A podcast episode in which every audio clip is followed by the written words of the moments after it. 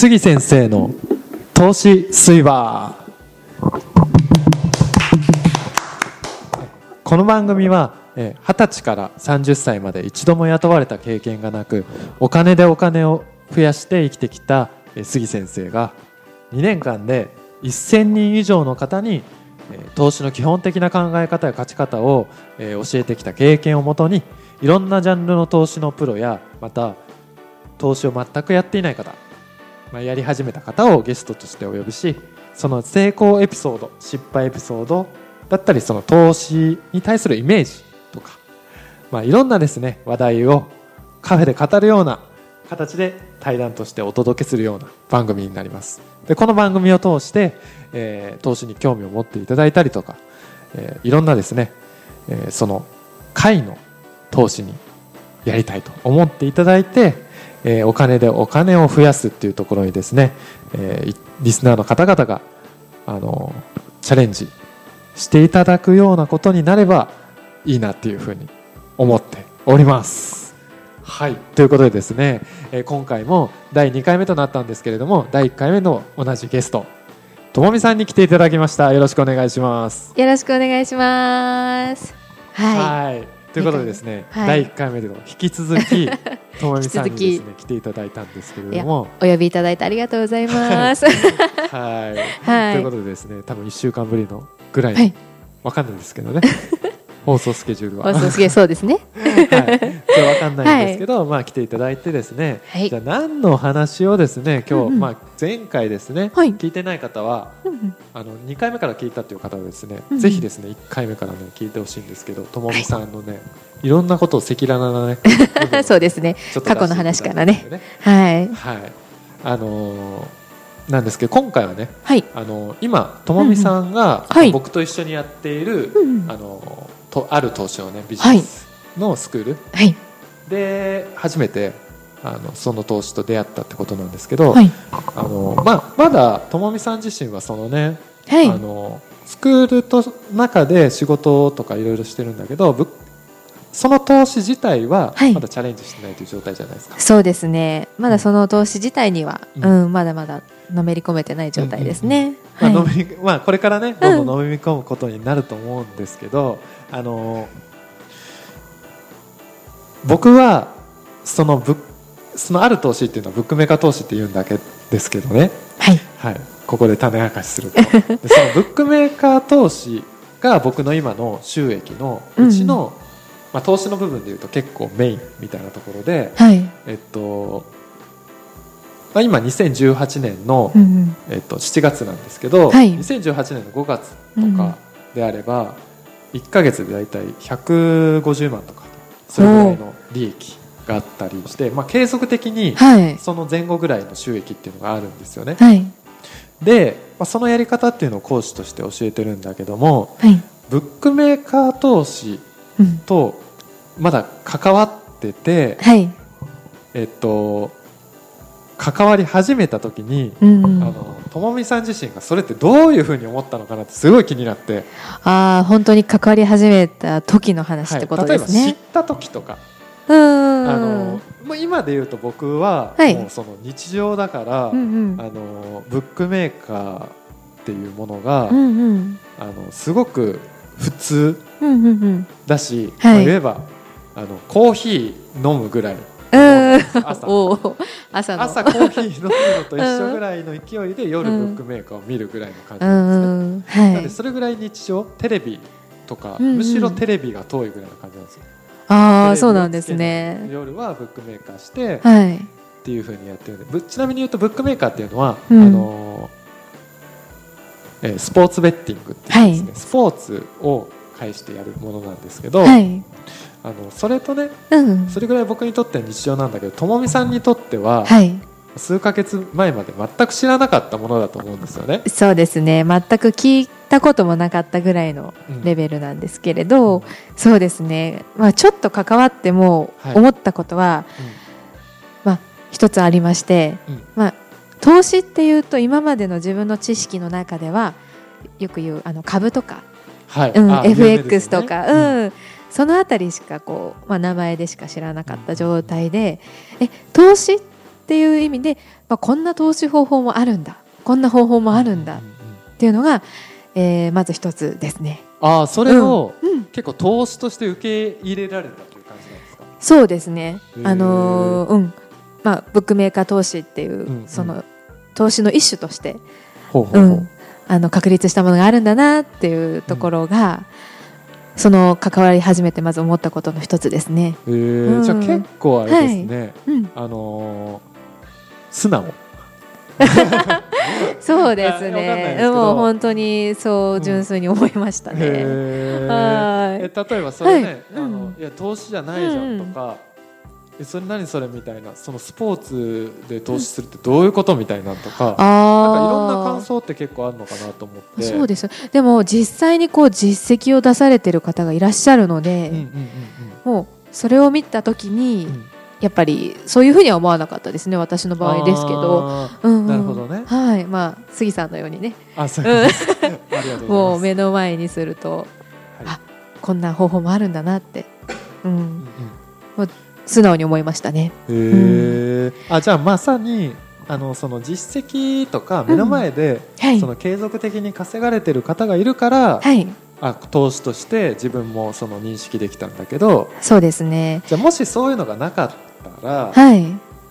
どうだったとか、あーまあそうですね。日本にもまだまだね浸透していないし、もしまあそういう、まあ、プロの方がですね、はいうん、あの見せていただいたりとかそういう実績を教えていただかなかったり、はい。まあ、そういう、まあ、投資術があるってことを教わらなければ、はい。まあ、正直そこまでだったと思うんですよ。自分も。うん。なるほどまあまあそりゃそうですよね、ん。そうもうねうん。イメージがねそう株とか FX でしょみたいなぐらいの位置でいたんで、確かにうん。ね、投資イコール株株か FX みたい そう。なわかる そうなんですよ。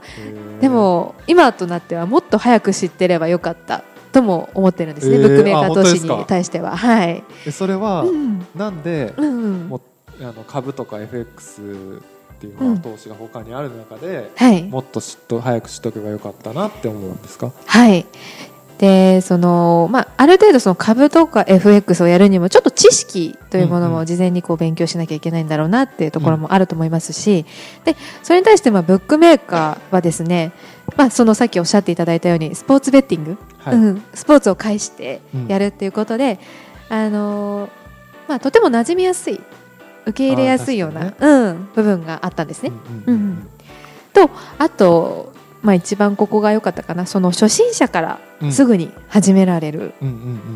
プラスあと少額であ始められるっていうところ。それね、はい。えっと今、えっとうん。小学で始められる、えー初心者者。でもできる、あともう質問でしたっけ、あと、まあ、スポーツベッティングでちょっと身近なって感じで。うんうん。うん、この3つのうち、はい、えっと、ともみさんの中でうん。一番響いたのって何なんですか、私の中で一番響いたのはいや初心者ですね。あ初心者なんだ、なんかビジネスって聞くと、うん。まあ、今までずっと定職で働いてた私にとってはビジネスっていうことも初めてだったのでこうドキドキする感じだったので、うんうんでもそんな人でもうん。うんあのなじ、まあ、始められる。すぐに始められる。っうんうん。ていうところが一番うん。私の中では響いてますね。前回1回目で言ってられたと思うんですよね、はい。投資ってすごい難しいものだと思あそうそうもうイメージがそれでできちゃってて、でも株とかはい。FX って言われてもうん。何なんだってぐらいのうん、あのこれなんチャートとか見たりとか、うん。うんうんそうよくわからなくて。うんうんうん。私は、うん。まあ、それこそ勉強してから見ないと本当に、ねあー理解できないもんだと思うんだけど、株に関してはやっぱうん。少しはイイメージってあるのかな？やっぱり。そうですね。でも本当イメージぐらいで、ううんん。まあ、でも株に対してもなんか、うん。うん、しっくりこない部分があったんですよ。難しそうだちょっとなみたいな。敷居が高いイメージありますよね、うんありますね。少しだけ、少しだけ、うん。あのーお金がね初期投資がどうしてもね、ちょっとああそうですね。やっぱあのするっていう部分もあるから、うん。うんまあ、それに対してその初心者でもできやすいってブックメーカー投資だったら、まあ、まあ本当に少額って言ったら20円とかそういうレベルからでき体験ってはいいう部分でできるし、そうですよね。まあ、1000円5000円1万円っていうところで十分ね、やっていけるからはい。確かに初心者の人にはやりやすいのかなっていうふうに思う、はい。うん。そうなんですよ。こがやっぱじゃあともみさん的には一番響いたんですね、そうですね。ちょっとまあ関わってそんなこと思いましたね。はい。ちなみに僕が一番響いたのは、はい。えっとね、あの少額でもできるですね。少額でもできる、はい。うんうんもう投資とか、うん。そういうジャンルのことのスキルっていうのは覚えたかったっていうか、うんうん。あのどんどんどんどんスキルを吸収していきたかったりしたんだけど、その敷居が高すぎるものって、うんうんうん。あのなかなか手が出ないんですよね。うんどうしてもそのそうですよ投ね資の一番の難関の部分って、うん。元本なんですよ。ああ一番の敷居は元本なんですよ。うん。うんスキルっていうのは時間かければ習得できるじゃない。ですかはい。でも元本って持ってない人が作るのってすごい時間かかるんで、うん。あの例えばね、はい。いきなり3か月後に300万円用意してくださいって言われても、うんうん。結構なかなか難しい部分ってあると思うんですよね。難しいですね。とか、はい。そのまあ、仮にね FX とかね、うん。そういうその株式だったりとか、まあ、為替とかねはい。だと、まあ、FX であればそんなめちゃくちゃ大きなお金って別に必要ないんですけど、うんまあそれでも10万20万っていうのは絶対、うんあのあった方がいいんですよね。最低限、最低でも。うん。うんで株であればやっぱ50とか、はい。もっと言えば100ぐらいもね欲しかったりする、でじゃあ初心者がいきなり はい。それ用意してしてお望むぞってなかなかならないとこがあって。なかなかそうですね。うん。でじゃあまあ2つパターンがあると思っててはい。もともと持ってる、うん。うん。うん。お金持ってます、はい。お金持ってるから、はい。あのー例えば節制がすごくてね、うんうん。僕の友達とかでもいたんですけど、あのー、26歳ぐらいの時かな、ええ。えっと働まあ、5年ぐらい。うん。働いて56年経った時に公務員とかではいで気づいたら貯金1000万になってたっていう人いたんですよ、おお1000万。はい、で公務員って別にそんなめちゃくちゃ給料高いわけじゃないけど1000万ぐらいと思ってて、はい。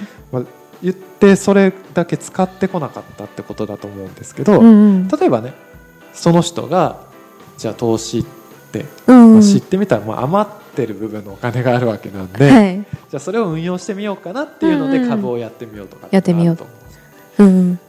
だけどじゃあお金を今その100万とか200万単位で、うん。あの残せてない人例えば貯金が50万です、で26歳とか。6歳で。うんうん。で50万円。全然リアルにいると思うんですよね、そうですね。普通にうん。会社員されてる方でも50万円しかちょ50万円ぐらいの貯金っていう方いらっしゃると思うし。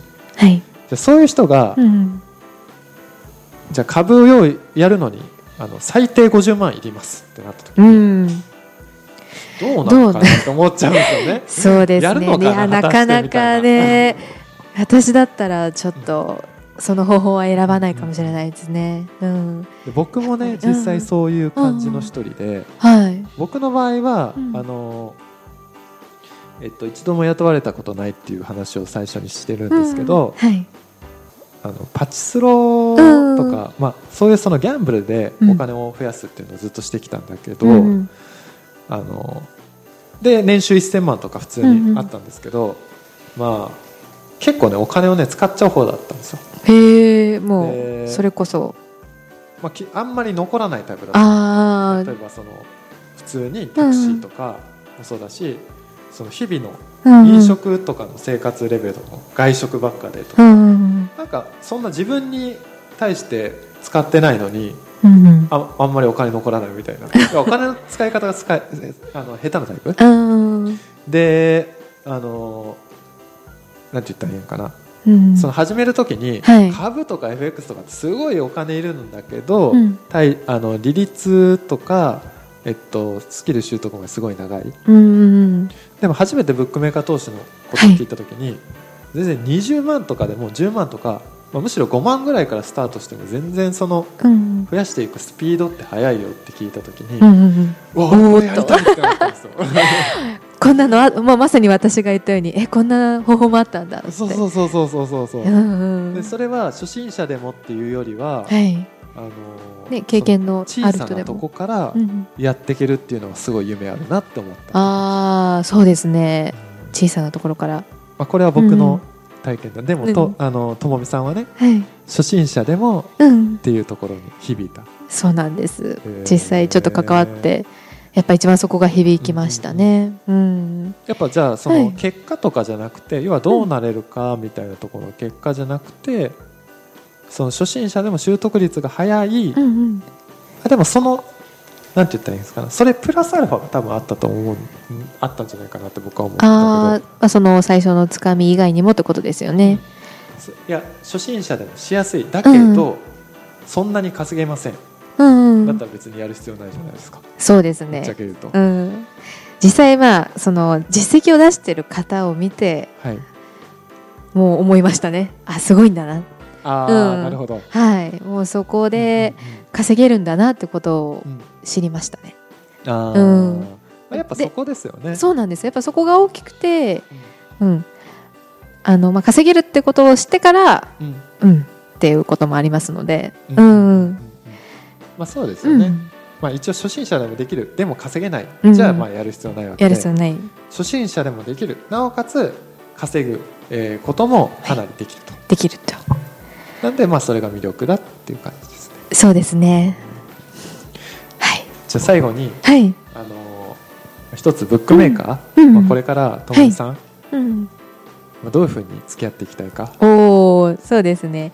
がまあ、まあ、あとは、うん、そうですね。私でも、まあ、せっかくその、まあ、1話でも言ってるんですけどそのいつでもどこでもこう、ね、ネットビジネスとしてまあできるっていう魅力があのあるので、まあ、今後のその自分の日常の中にもこのブックメーカー投資をとし取り入れて、うん。うん。まあ、さっき杉さんがおっしゃられたように、はい。まあ、朝のコーヒーをね、飲むのと一緒なイメージであのブックメーカーを触るっていうと同じようにうん。私もちょっと自分の中の日常に取り入れて、うんうまく付き合っていきたいなとは思ってますうんうんね。そうですね、うんうん。本当にね嫌いになることもありますよ、ね 朝のコーヒー飲みたくない日もあるじゃないですか、まあ、そういう時はね、はい。別にわざわざ開かなくてうんいいと、うんまあ、でもそれぐらい、うんうん。うんあの日常にね、そうですね。きるような本当に手軽だと思うし、うんうん。あのやりがいもあるものだと思うので、はい。ぜひはい一緒に頑張りましょうか。頑張っていきましょう。はい、でこのリス、ね、あのラジオを聞いてる方もはいぜひはいチャレンジしてみていただければとはい思います。はい。ではですね、はい第2回目の、えーゲスト引き続きともみさんに来ていただきました。はいはい。今日もありがとうございました。ありがとうございました。